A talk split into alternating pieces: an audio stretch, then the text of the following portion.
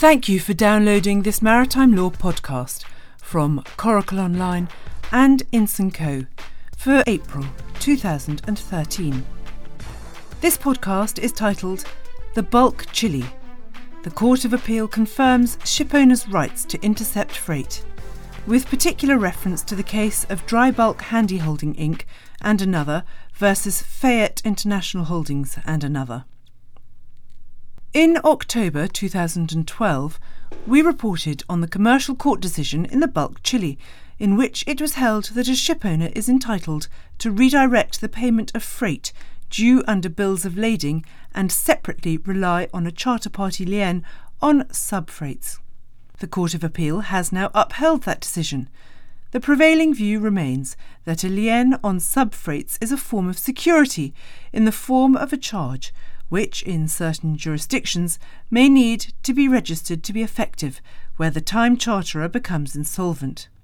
It should be noted that such charges are registrable in the UK and that our rules governing the registration of charges changed on the 6th of April 2013. The background facts. The vessel owned by DBHH was time chartered to KLC and sub time chartered to Fayette. Both time charters were on NYPE terms, clause 18 of which provided that owners shall have a lien upon all cargoes and all subfreights for any amounts due under this charter. Fayette Voyage chartered the vessel to Metinvest. KLC failed to pay higher, so DBHH sent a notice to Fayette and to Metinvest requiring them to pay direct to DBHH freight or hire due under charters, bills of lading, or other contracts of carriage. Subsequently, bills of lading were issued for the cargo, which stated freight payable as per the voyage charter and freight prepaid, although freight had not in fact been paid. The bills were owners' bills, and the shippers were Metinvest. Metinvest paid freight to Fayette, DBHH accordingly brought both Bill of Lading claims and Charter Party lien claims. The Commercial Court Decision Mr. Justice Andrew Smith held that DBHH were entitled to instruct Metinvest to pay the freight due under the bills of lading to DBHH. This right arose independently of DBHH's rights under Clause 18 of the Time Charter and could be exercised at any time before the freight had been paid. Clause 18 gave DBHH security over all subfreights due to KLC. This security took the form of an assignment by way of a charge. The KLC Fayette Charter contained the same clause and therefore gave KLC security over Fayette's right to receive freight under the Voyage Charter. Consequently, Fayette had given security over the voyage charter freight to KLC, who had assigned that security to DBHH. As the notices were sent by DBHH before freight was paid, they constituted a valid demand for payment of the freight under the bills of lading. As KLC were in default, the notices were also a valid exercise of the time charter lien over all subfreights due to KLC.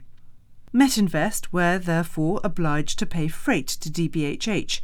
Metinvest did not discharge this obligation by paying Fayette. The Court of Appeal decision. The Court of Appeal agreed with the judge's finding that DBHH were entitled to redirect the payment of freight due under the bills of lading. As the bills were owners' bills, they evidenced contracts between DBHH and Metinvest. It did not matter that the bills were issued pursuant to the Fayette Metinvest Voyage Charter. DBHH and Metinvest were the only parties to the bill of lading contracts, and DBHH were entitled to receive the freight due under them. The fact that the bills stated freight payable as per the voyage charter identified that Fayette were nominated as agent to collect the freight on DBHH's behalf. DBHH were entitled as the carrier under the bills to notify Metinvest that this nomination was revoked and demand that Metinvest instead pay the freight to DBHH. Since Metinvest were themselves the shippers, it did not matter that the bills were marked freight prepaid. This was not sufficient to show that Metinvest were not liable for freight, which they knew had in fact not been paid. The court held that a shipowner who intercepted bills of lading freight would be required to account for any surplus which exceeds the hire due under the head charter. The court also observed that insolvency can give rise to complications. However, the court was quite clear in confirming that none of these complications should interfere with the shipowner's right to intercept the freight, not least since the right would most likely be needed in cases of insolvency. Unlike the charter party lien on subfreights, DBHH's right to intercept the bill of lading freight did not depend on whether KLC were in default. The possibility that shipowners might routinely intercept bills of lading freight did not concern the court, as this was regarded as unlikely in practice. The court also considered that a time charterer who was not in default may arguably be entitled to restrain a shipowner from demanding direct payment of the bill of lading freight, on the grounds that the shipowner had agreed to delegate collection of freight to the charterer. The notices issued by DBHH to Metinvest were sufficient to intercept the freight due under the bills. They were sent when the freight had not been paid and were explicit in warning Metinvest of the risk of being required to pay twice. It did not matter that the notices were sent before the bills were issued. The registration of charter party liens on subfreight. The Court of Appeal did not comment on Mr. Justice Andrew Smith's finding that a charter party lien on subfreights is a form of security, taking effect as an assignment by way of a charge. That finding appears to represent the settled view and is also consistent with the recent decision in the Western Moscow. The cases further indicate that where the time charterer is a company incorporated in the UK, a lien on subhire or subfreight may need to be registered as a charge to be effective against the time charterer's liquidator, administrator, and or creditors. Where other claimants hold other forms of security over the charterer's assets, there may be questions as to the rights of the competing claimants to the monies representing the freight. A failure to register the lien may mean that it is void and the shipowner will be treated as an unsecured creditor of the time charterer. New registration rules. The time limit for registering charges against a UK company is 21 days from the day after the charge is created.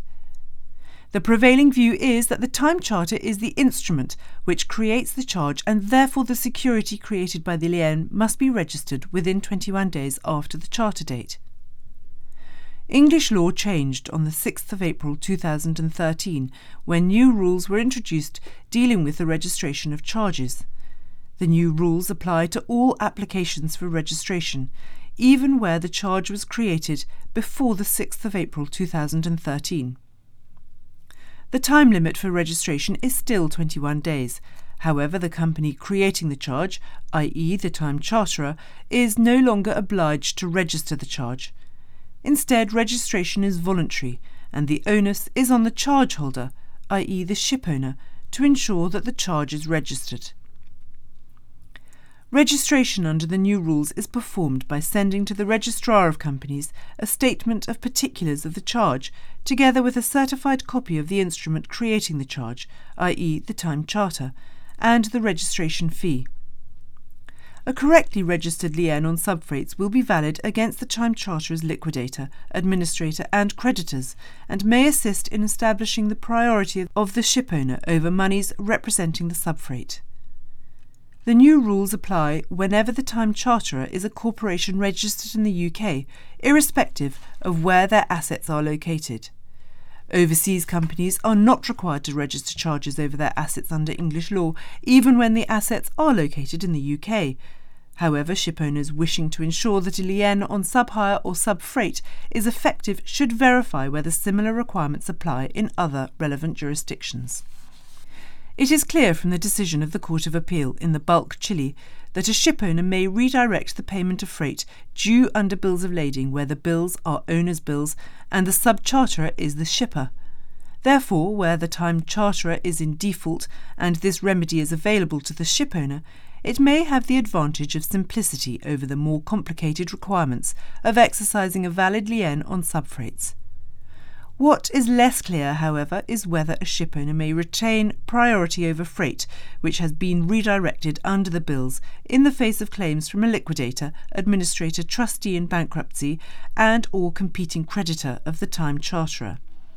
As such, shipowners wishing to establish security over subfreight and subhire should endeavour to ensure that a lien on subfreights is incorporated throughout the charter chain and that the security granted by the lien is properly registered wherever this may be necessary. Thanks for listening.